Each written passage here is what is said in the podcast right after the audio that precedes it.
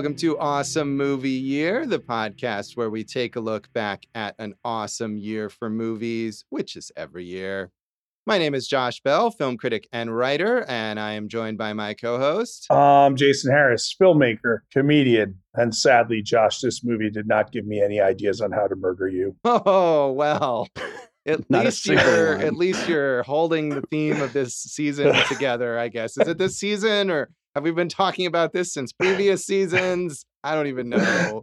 Yeah, Thank goodness. just garnered momentum, but you know, there's no there's no kills in this one, no creative murders, nothing gory. So just this one just kind of escaped the the theme. Yeah, well, that of course is not true because uh, this is our season on the films of 1992, and we are here at the pick from our producer David Rosen uh, which is an extremely violent and gory film. Dave, what did you pick for us to watch?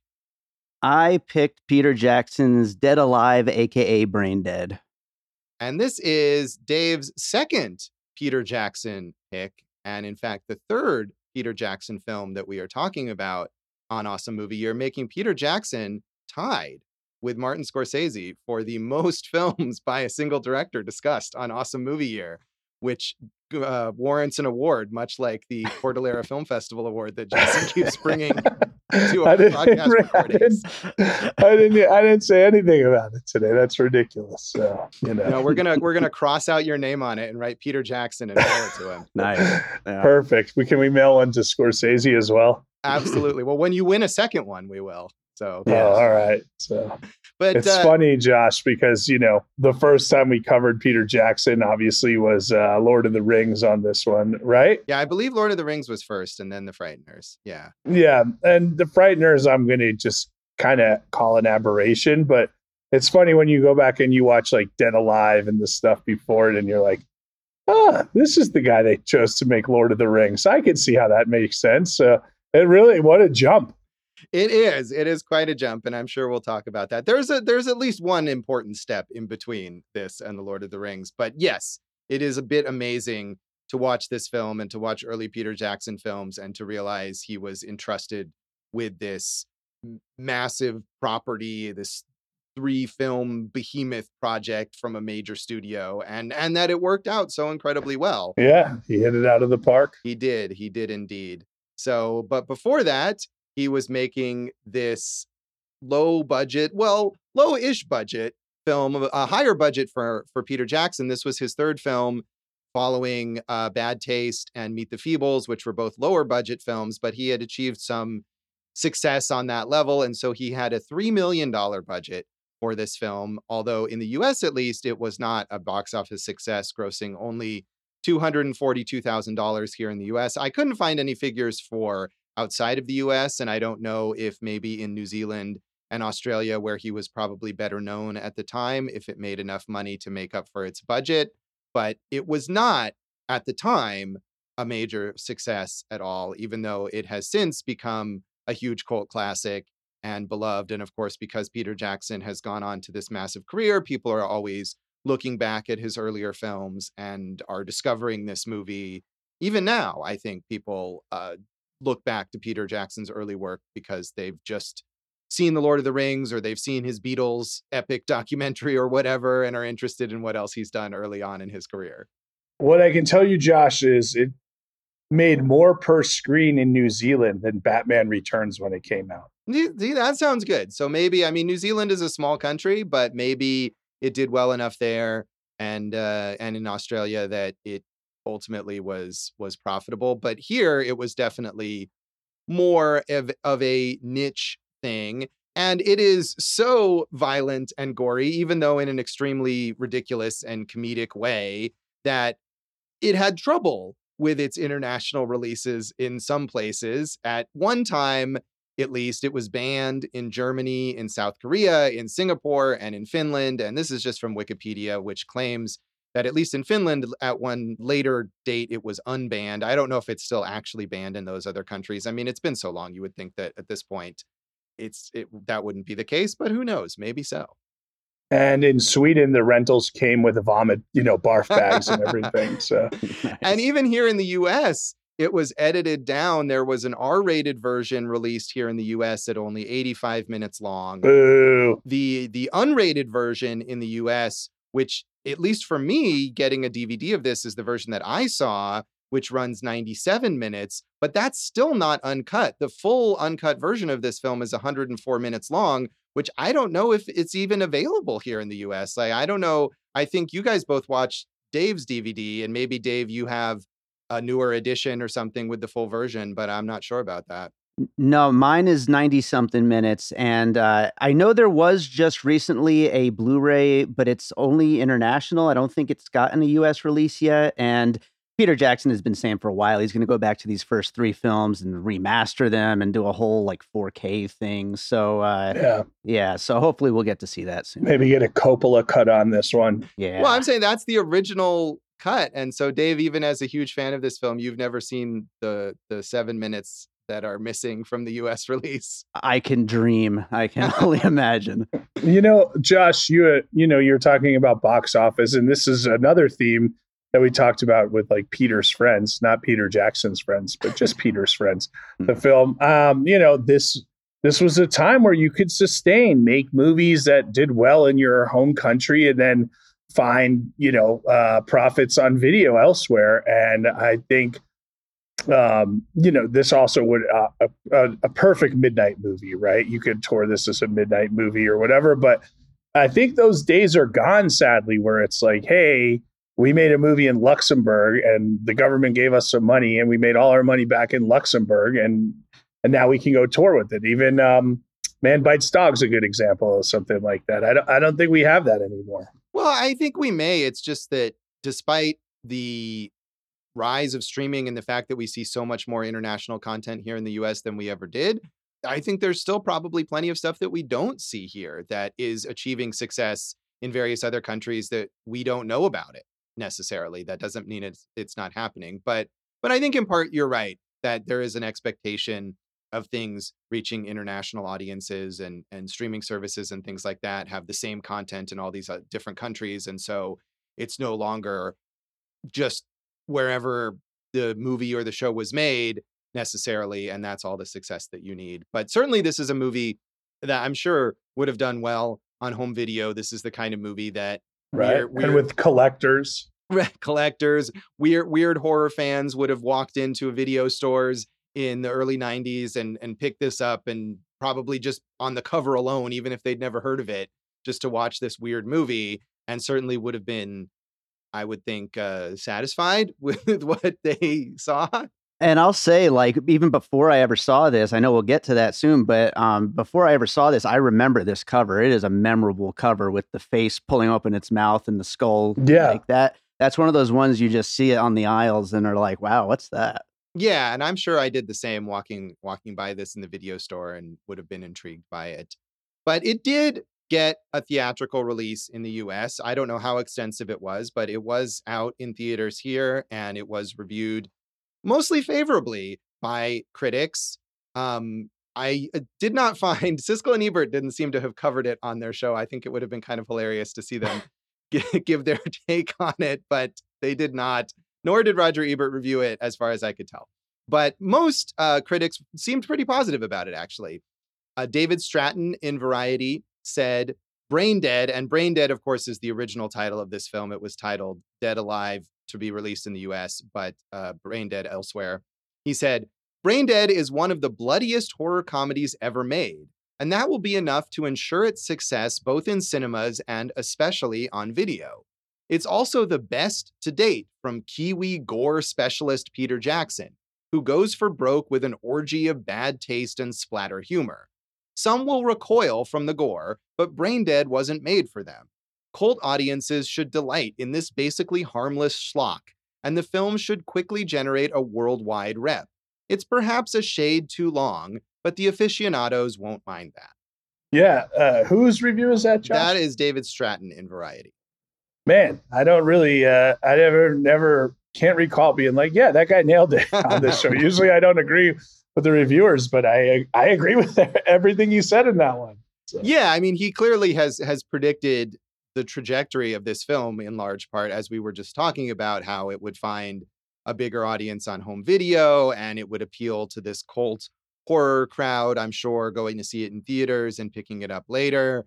I certainly agree with him that it feels too long. In fact, reading about the fact that this was actually seven minutes longer in its original cut, I thought, I don't see how I could have wanted any more of this film. But obviously, other people would disagree. Dave, I'm sure, would disagree that he would be happy to have more of this film. And I'm sure a lot of fans would too. It's just seven more minutes with the lawnmower. Right. Enough for me.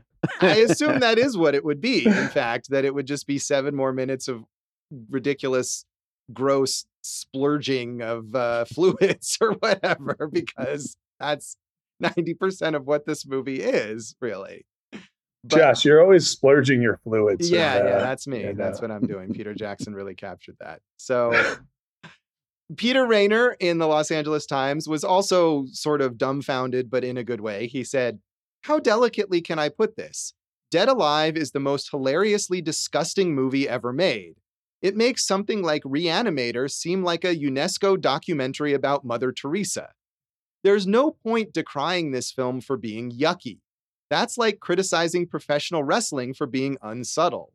Dead Alive isn't easy on the stomach, but if you can get past the glop it's a wallopingly good time.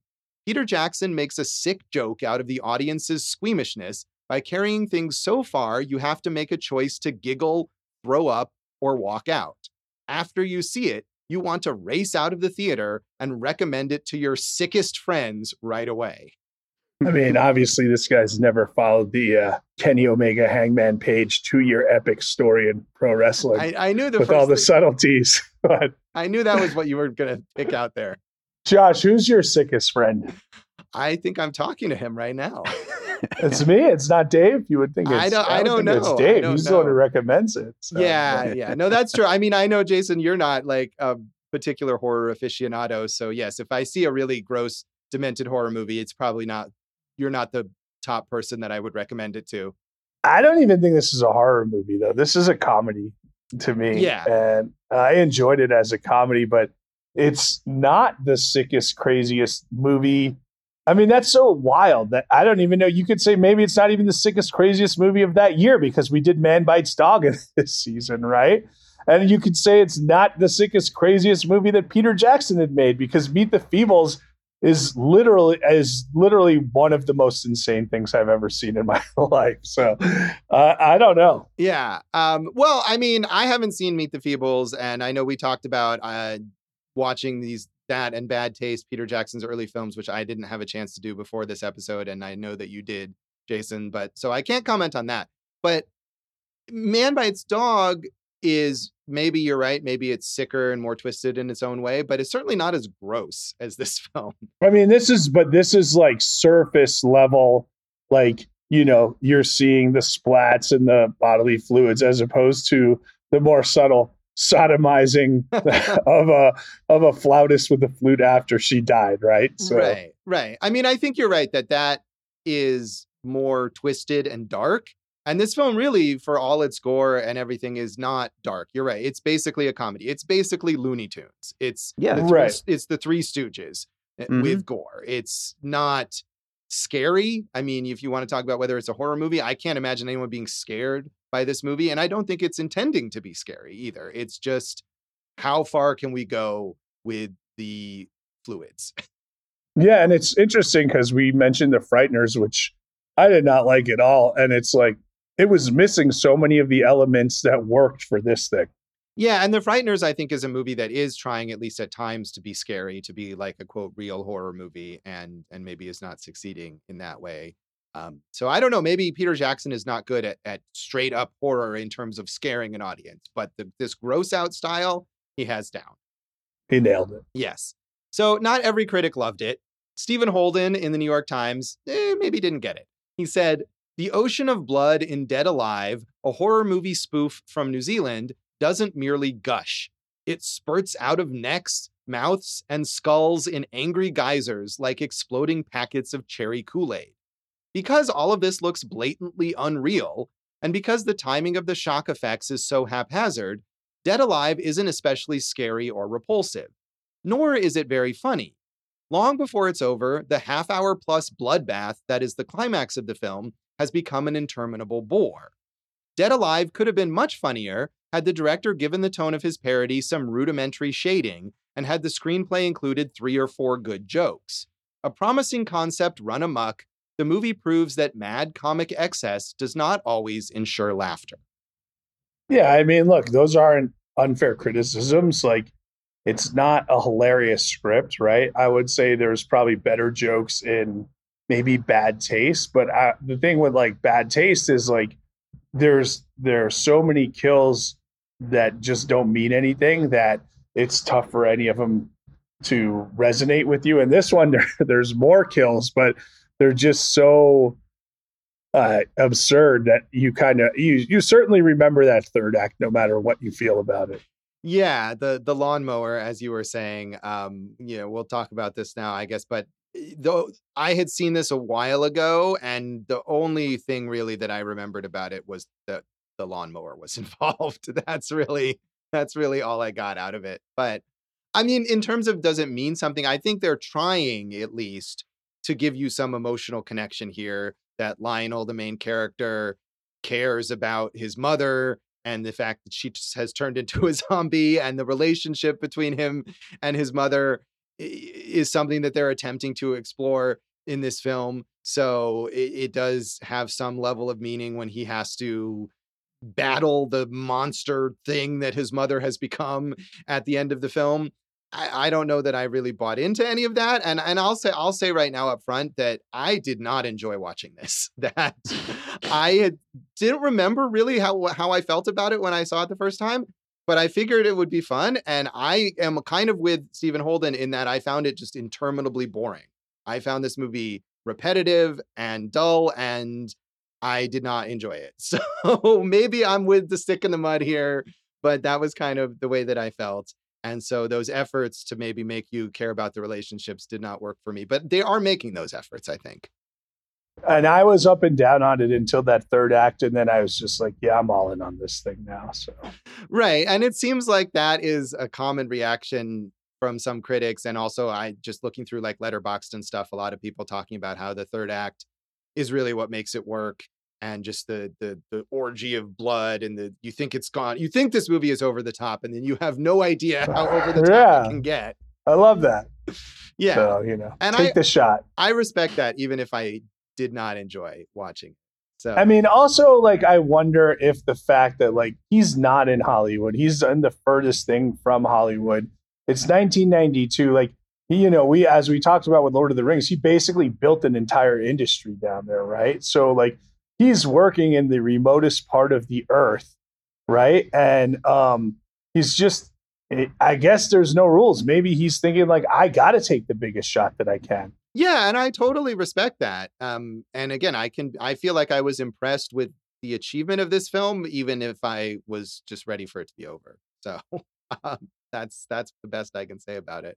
So, so Dave, this was your pick. Obviously, this is a movie that you love. Did you discover this in a video store as a teenager?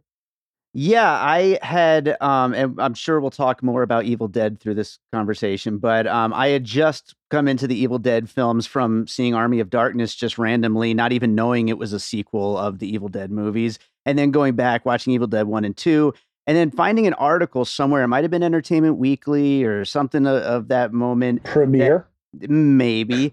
Uh, that basically was talking about the other most gory movies that you could possibly find. And this was on that list. And uh, I went out and found it and watched it and just, you know, absolutely blown away. Do you remember any others from the list?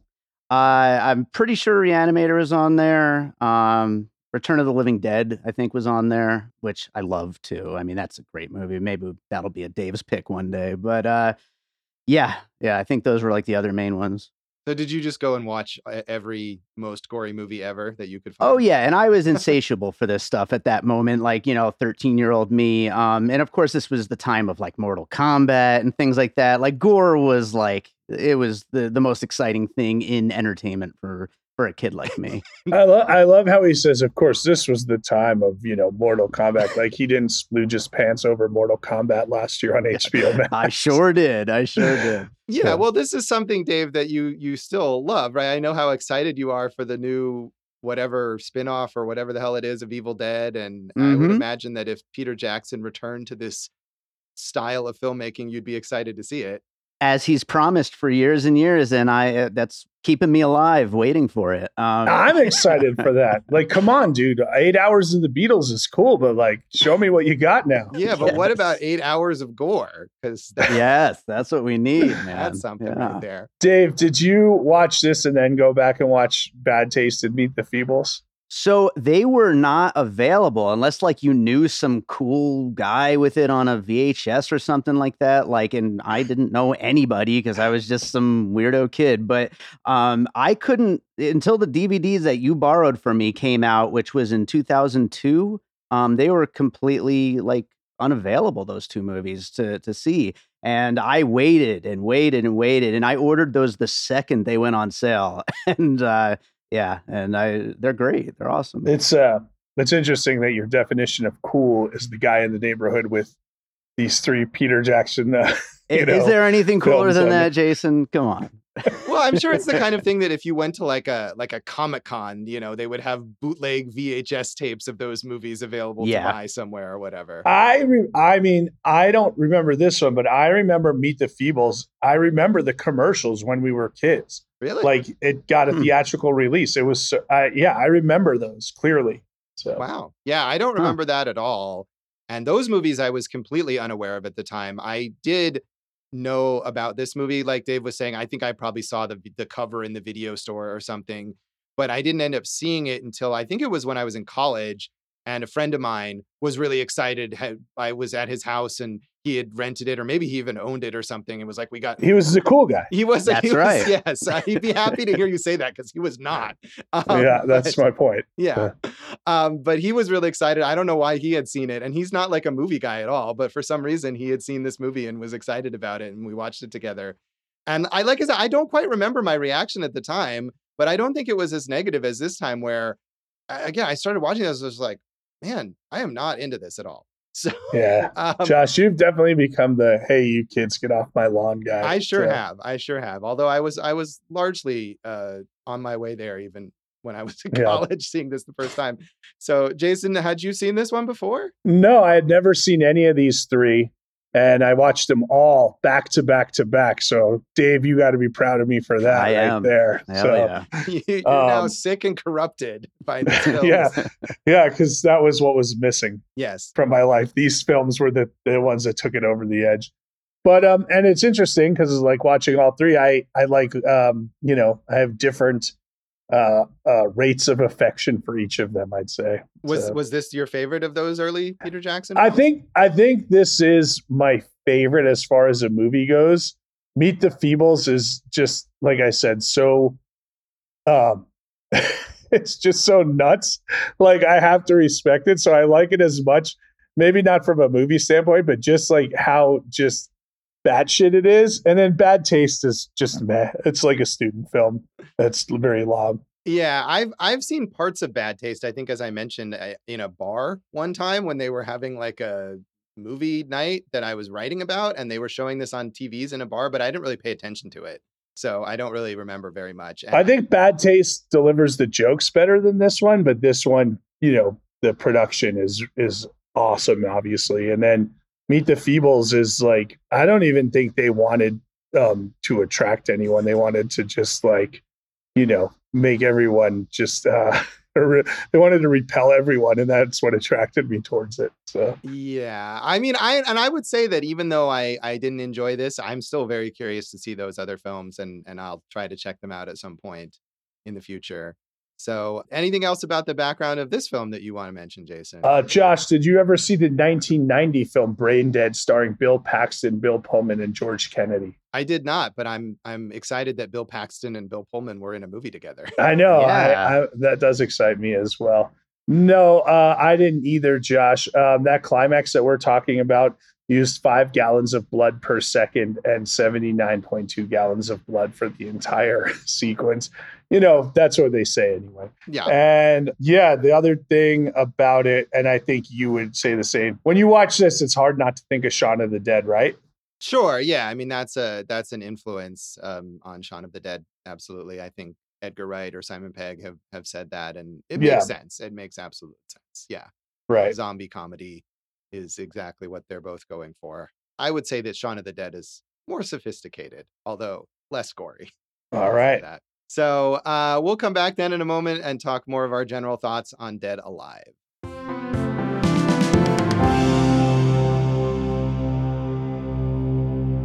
Welcome back to Awesome Movie Year. In this episode of our season on the films of 1992, we are talking about our producer David Rosen's pick, Dead Alive, aka Brain Dead, from Peter Jackson. And Dave, uh, I mean, you you've gushed over, gushed much like the Mm. blood in this film, uh, Yeah. your love of this movie. But uh, what what what is your favorite thing about this, or what what makes it so great as far as you're concerned?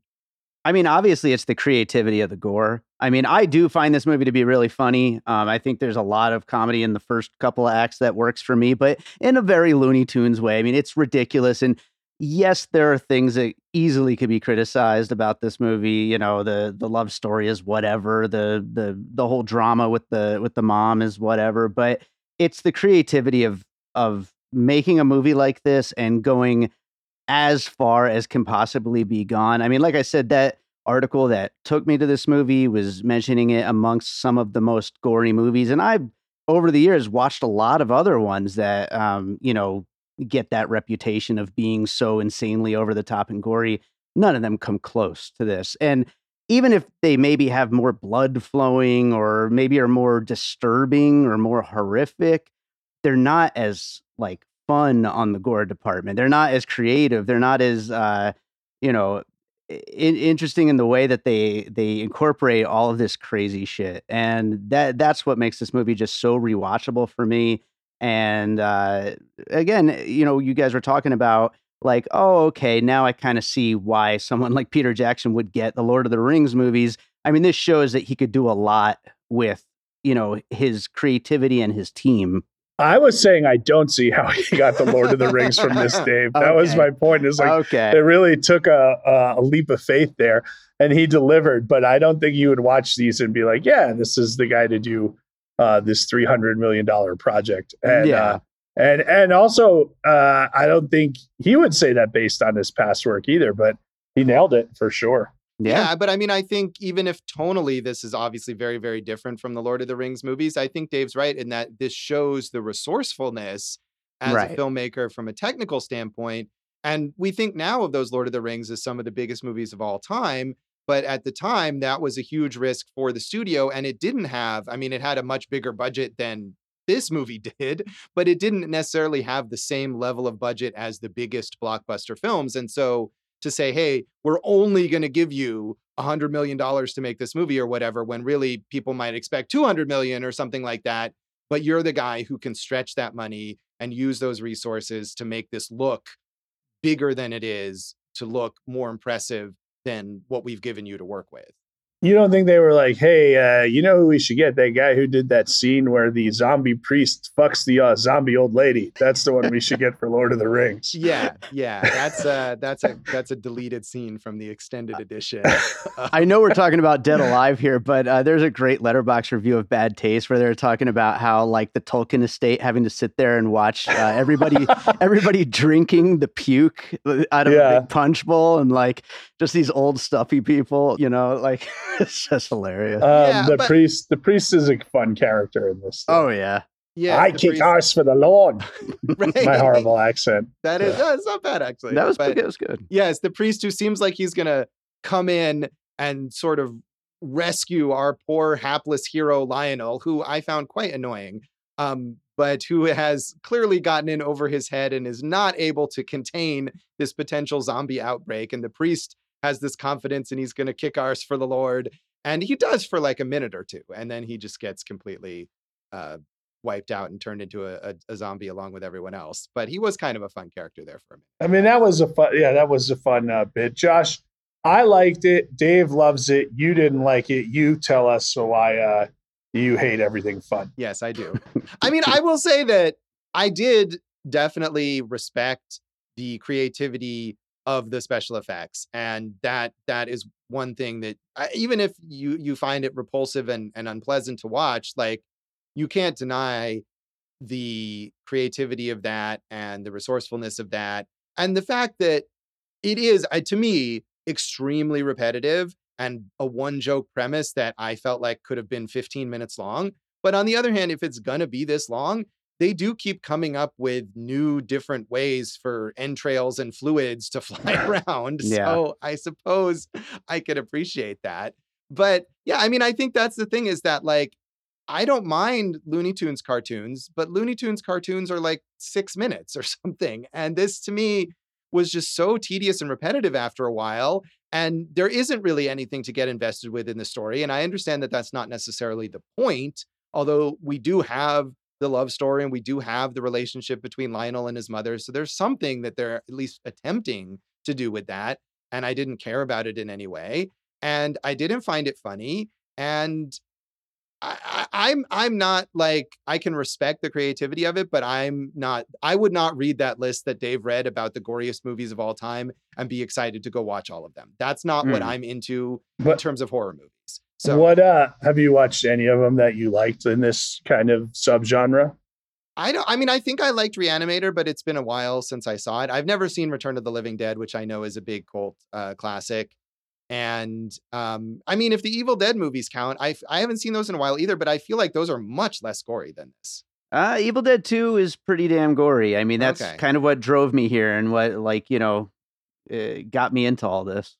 Well, you know, maybe it's been a while then since I've seen that stuff, and maybe I would or wouldn't like it. But I think what I'm saying is that it's not the main appeal for me. Not that I couldn't enjoy a movie that was gory, but the fact that a movie is really gory is not something that's going to draw me to it and make me want to see it. A question for you, Josh. Were there any? Because obviously the gore is where a lot of the comedy comes from. I mean, uh, you know that that's it's just so over the top that it becomes funny. Were there any gore moments that made you laugh at all? No, no, No, really. And and I mean, I think this goes to it less about horror movies and more like comedies that are all about like bodily fluids. And I think we've probably talked about this. I hate that. That's one of my Right. least favorite things. So this to me is more like that than it is like a horror movie. And and Sure. that I just I just don't enjoy. But that makes yeah. sense. So I, we don't need to harp on the negatives here necessarily because Jason, you did enjoy it, right? You found you you had a fairly Yeah, and I could say like, I mean, you know, there's some fun stuff. The Uncle Les character, the priest, the mom, you know, but I don't really remember them right now. What I remember is just um, a lawnmower just mutilating zombie bodies or infected bodies, and like I think like uh, you know maybe had they like kind of foreshadowed the lawnmower in the beginning, that would have uh, been a fun thing to do, but. Yeah, no, I just, I mean, look, the whole third act takes place basically in the house in the backyard. And I like that it's a single setting and that they just keep elevating it. So I would watch it again, but I really did feel like I missed out by not seeing this, you know, on a college campus when I was 20 with a bunch of uh, people at midnight. Cause this would be the type of thing I would go, you know, I used to love going to midnight movies. Now I'd fall asleep if they were uh, after 9 p.m. But you know, like this is, would be so much fun to watch with an audience. I think at, at, at midnight. Yeah, I think at any hour this is probably a fun movie to watch with an audience and and maybe I had more fun with it the first time because I was watching it with my friend who was really into it. I don't I don't know. But yeah, this is a movie where the reactions I think are probably a big part of it. So I will say that they they do foreshadow the lawnmower in that they at least show it, right? Yes. He his mom yells at him and makes him mow the lawn. Yeah, and then there's actually a shot from uh, from the grass looking up as the lawnmower like lands over top, and you see the blades stopping. You know, so So there, so there shot. you go. I I was totally wrong, and I totally missed it because I didn't remember anything beyond Act Three. but you guys make good points there. So there you go. Yeah. But, you know, this is not exactly like a tightly plotted film, certainly. And again, the relationships, I mean, uh, Lionel and his girlfriend, Paquita, the Spanish immigrant whose family owns the like grocery store slash pharmacy or whatever, I guess it is. I mean, Mhm. they they fall in love basically because Paquita's grandmother says you will fall in love with this man. And Yeah. so she just says, okay. Like there's nothing there really to that relationship at all. And Uh, not that it needs to be some deep romance or something, but I didn't really care. I mean, especially as the movie goes on, the central thing is he's they they're both in peril and he wants to save her and they want to be together and the mom whether in her normal human form or in her monster form, is trying to keep them apart. And there there is like something there that you need to invest in at least a little bit. One thing I read is in Germany they released it cut like 16 plus, but they cut out like most, if not all, of the gore. So was it a short film or what? What, what, what was it? Right. I don't see how that's possible. And I think it said that that cut was 85 minutes, but there's definitely not 85 minutes worth of non gore things in this film. It's just that can't possibly be the case. So I don't know what that could be. Yeah, that that's bizarre. I, I don't. I even as a fan of the movie, like I don't know how that's possible. But uh, Right. yeah, And certainly there would be no appeal to watching this movie without that. Yeah, it's that splat shtick. You know, it's fun. Yeah. It's Yeah. fun. Yeah. Yeah. It's Fun. I wish I could That's say, a fun. I wish I could say that it was. But as we know, you know, I, I hate fun. So Yeah. um that did Fair. not So we rate it, Josh, out of uh, five dismembered googie goggies. yeah, I don't know. I feel like you know we, we you were complaining that we rate movies out of horrific. What else could you rate this one out? Right. Well, I was thinking about this because because of course this is the one that is most appropriate, really, to rate that way. And I you maybe we could rate it out of five uh, Sumatran rat monkeys, which is the catalyst Sure. for There you infecting all the people here. In the, By the way, he came from Skull Islands, of course. a Right, it was a, uh, foreshadowing there. yes, Right. which is where where King Kong comes from as That's well. That's right. Yeah. And it was only it was only slightly racist the depiction of the natives of that island. So No once- more than in King Kong, but you know, well, in in Jackson's King Kong or in the original King Kong? all of them. Oh, okay, fair, fair enough. But that was something where I was that when that popped up at the beginning, I thought, "Uh oh," and uh, it, it was it was less offensive than it could have been. And I think Yes. I think looking in the credits, all of those tribesmen or whatever are played by like a, a rugby team of some kind. That, that nice. So did he get like Aborigines or yeah, did he I think it was like some sort of indigenous uh rugby team you know like uh in the in that community or whatever that's how they're credited in the credits so Yeah. Good for them i guess but uh yeah you want to rate it out of five sumatran rat monkeys jason Sure. It gets three for me. Like I said, sometimes I liked it, sometimes I didn't. Then Act Three came and I was like, ah, three Sumatran rat monkeys. I'm going to give it two and a half Sumatran rat monkeys. And that's really all for just the inventiveness of the special effects, which really are astonishing. Even if you are repulsed by them, you can't help but be impressed by what they accomplished with those. So two and a half Yeah. me. Before Jay, before you jump in, but like they're all practical effects too, and it, they're a lot of Oh, yeah. fun. Yeah, Yeah. of course. I mean, in 1992, they wouldn't have been able to really do any computer effects, certainly not at this budget level. And they would have looked way worse in 1992. Uh yeah, but I mean, look, something we, you know, all you hear this year in movies in 2022 is how bad things are looking lately. And it's like maybe we need to go back to that inventiveness. And maybe that's why I remember the Michel Gondry movies from 10 or 15 years ago. You know, I would love to see more stuff like that. Yeah, and Peter Jackson is someone who could do that if he came back to this. I mean, even, you know, well, this is getting off topic here a little, but I mean, even in The Lord of the Rings, so much of the effects in those movies are practical, are in-camera effects and forced perspective and things like that.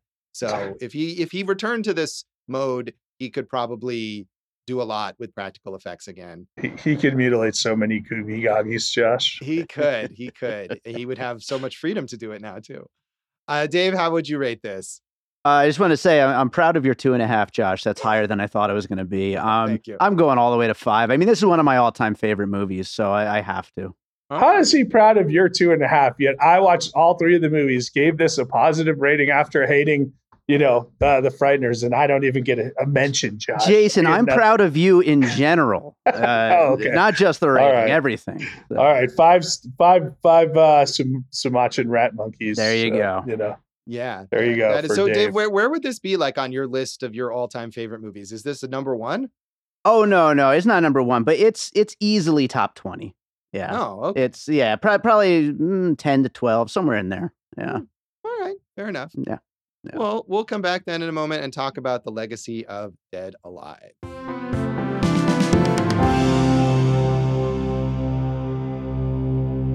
Welcome back to Awesome Movie Year. In this episode of our season on the films of 1992, we are talking about our producer David Rosen's pick, which is Peter Jackson's Dead Alive. And as we said earlier, we have talked a lot about Peter Jackson on this podcast. This is our third Peter Jackson episode, so I don't know if we need to go over No. his whole career again. I don't. I don't think so. I don't think we do, Josh. Yeah. But but this is this is the close of his quote splatter period as we talked about. Uh, this is his third film following Bad Taste and Meet the Feebles, and he uh, transitioned away from that after this film. Yeah, you know, Josh, of all the movies we've covered on Awesome Movie Year, I felt this viewing experience was closest to when we watched Cemetery Man in the first season. Yeah. Mm. because it's just so insane and the stuff that happens you're just like i guess you know? Like that, that that meme of the guy with his hands in the air saying, I guess. Yeah. yeah so yeah i mean look we've talked about jackson and fran walsh and you know um look we'll see we'll see you know he's going to do the get back uh, rooftop concert for the beatles and we know he loves working in that documentary field and he's great at it so he should but Stephen Sinclair was the other writer on this. He's a novelist, a playwright. He made a movie called Russian Snark that I'd like to see, and uh, he was also a co-writer on The Two Towers. So um, I think that that kind of covers the creative team. You mentioned Lionel, who you did not like. He's extremely successful in New Zealand. First as an actor, he was on shows like Mercy Peak and uh, and Shortland Street, and now he's the head writer on a very popular show that your mom probably watches. And I'm not saying that insultingly. I know how she likes international television, but The Brokenwood Mysteries and 800 Words. Yeah, Timothy Balme is that guy's name. His name is not actually Lionel. That's the character's name, just to, to, to give him some credit. But but yeah, I mean, these aren't people. Any of the actors in this film, they aren't they aren't people that we're familiar with really here in the U.S. Beyond this, but they have been successful, had had decent careers. And one thing I want to say about Peter Jackson, it, it's sort of amazing to me to realize that he hasn't made a narrative film since 2014 and doesn't seem to have anything in the works on that level. Jason, as you mentioned, he's busy with the, all the Beatles stuff. I guess is he doing another Beatles? Yeah, he's going to do the concert of uh, that. Yeah. Oh, I thought that was So- released already as like his own its own separate thing that was put out in theaters at least as maybe I don't think I don't know, maybe, but I mean, you know, the They Shall Never Grow Old, I thought was incredible. Like I think it's a great documentary and the best use of technology I've ever seen for a documentary, you know, how he made them um alive again pretty much in the Wor- World War One and everything. they, So were, they were much like zombies, in fact. Way- no, they're not alive, they're undead, Josh. That's different. Okay, yeah, Um, that's true. Not to insult those those uh, tragically killed World War One veterans. But I, I wrote down for because you had mentioned, you know, and like, you know, we know it's a growing industry and Taika Waititi's kind of picked up the the flag, so to speak. But uh, on Criterion, you know, there's a whole section of like Aboriginal films right now. Um, and then each of these actors, like Timothy Balme, I wrote down Jack Brown Genius, which was a movie he was in. That's the one I want to see. Actually, I, I've never seen it, and I don't think it's available anywhere. Like probably on a DVD or something. But it's supposed to be like as a cult thing. It's supposed to be pretty great. cool. We'll have to look at it. You know, we'll have to try to find it.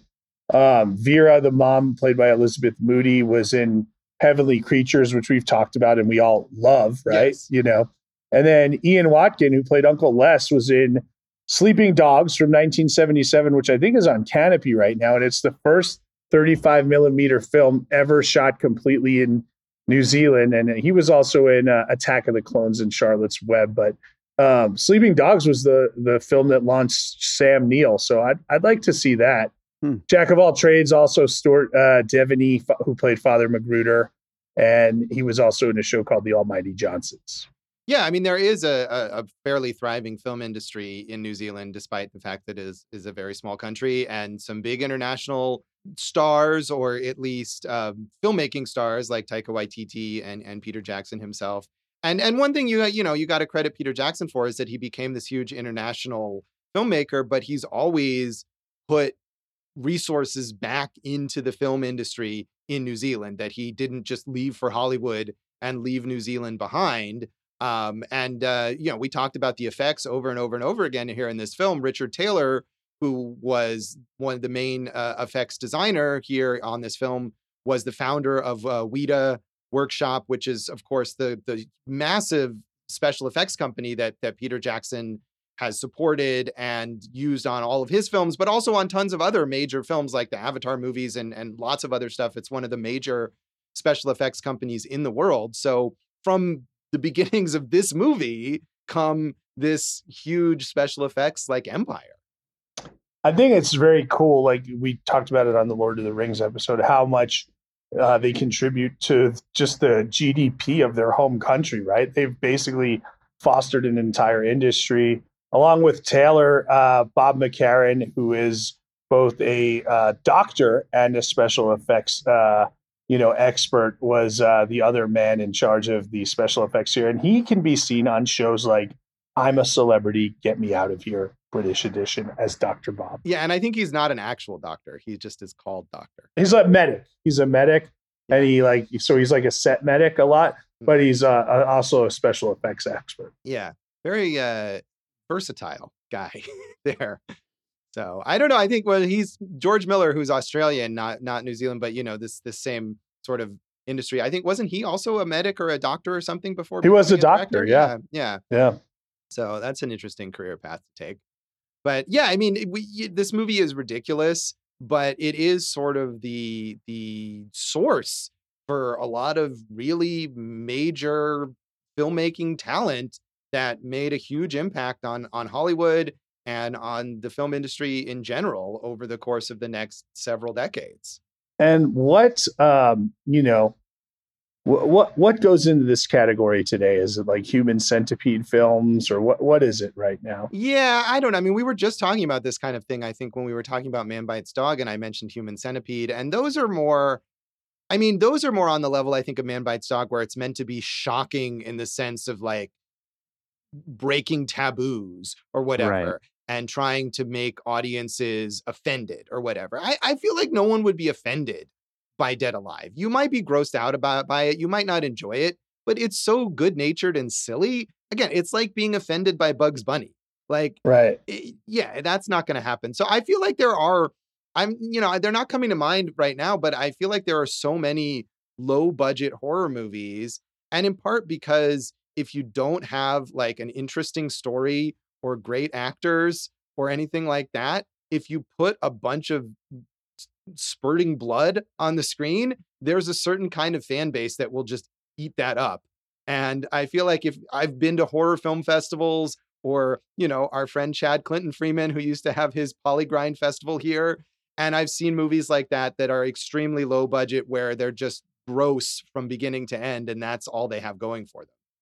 And um, when I was reading about this, they were saying in England they found it like the the film board found it so delightful, so cartoonish that they were like, "We'll just let anyone 15 or older come into this film," and then you know they got shot down by it. But I was thinking, you know, Josh, not for gore, but for like the cartoonish and uh, wonderfully entertaining violent stuff, like.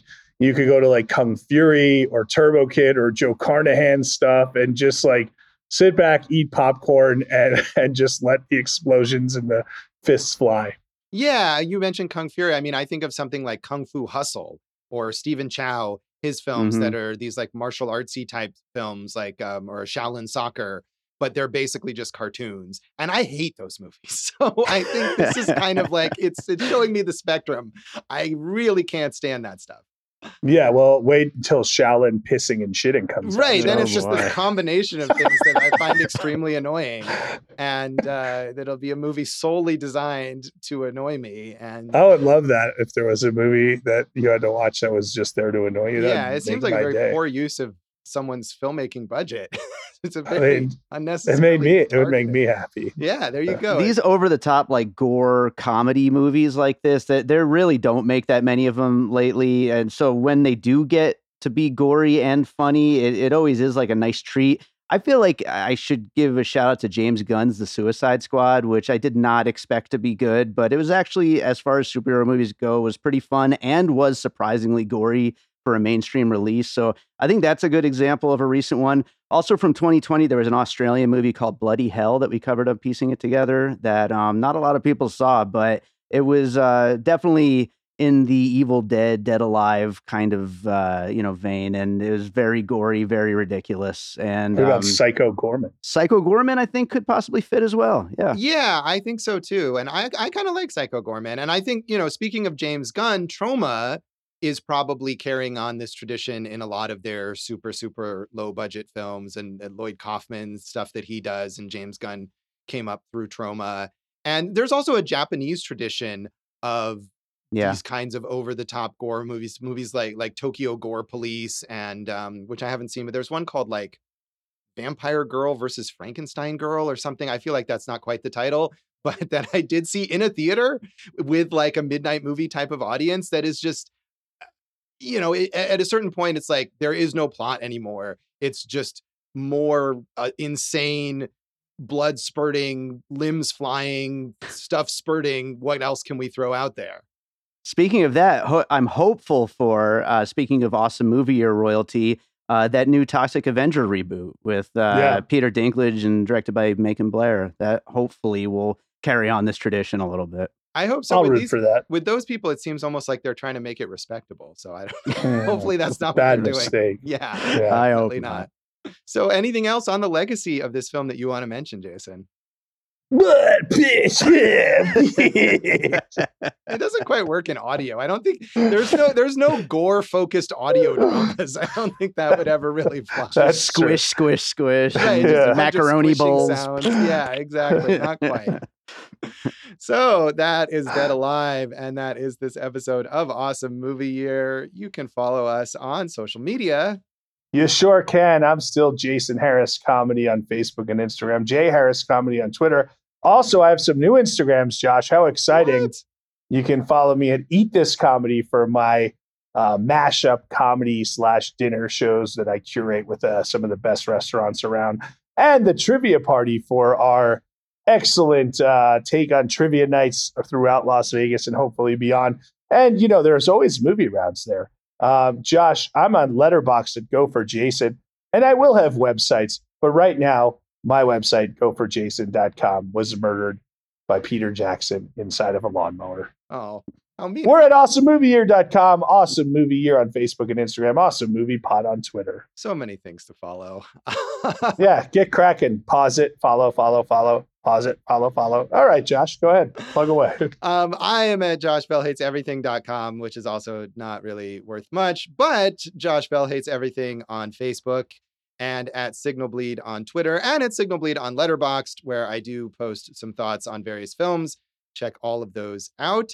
And for more gore related musings, you can listen to our producer, David Rosen's awesome podcast, Piecing It Together. Yes, you can find Piecing It Together wherever you listen to podcasts and follow us on social media at Piecing Pod. And don't forget to join our Facebook group, Popcorn and Puzzle Pieces. Lots of great movie conversations in there.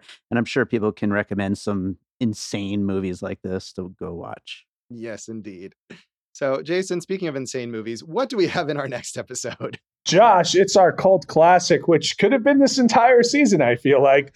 So we really had to pull out a cult cult classic here. A cult cult cult classic? Maybe. Sure. It shakes the clown. and talk about repulsive movies. So tune in next time for Shakes the Clown, and thanks for listening to Awesome Movie Year. Thank you for listening to Awesome Movie Year. Make sure to follow Awesome Movie Year on Facebook, at Awesome Movie Pod on Twitter, and at Awesome Movie Year on Instagram. And if you like the show, review us and rate us with five stars on Apple Podcasts.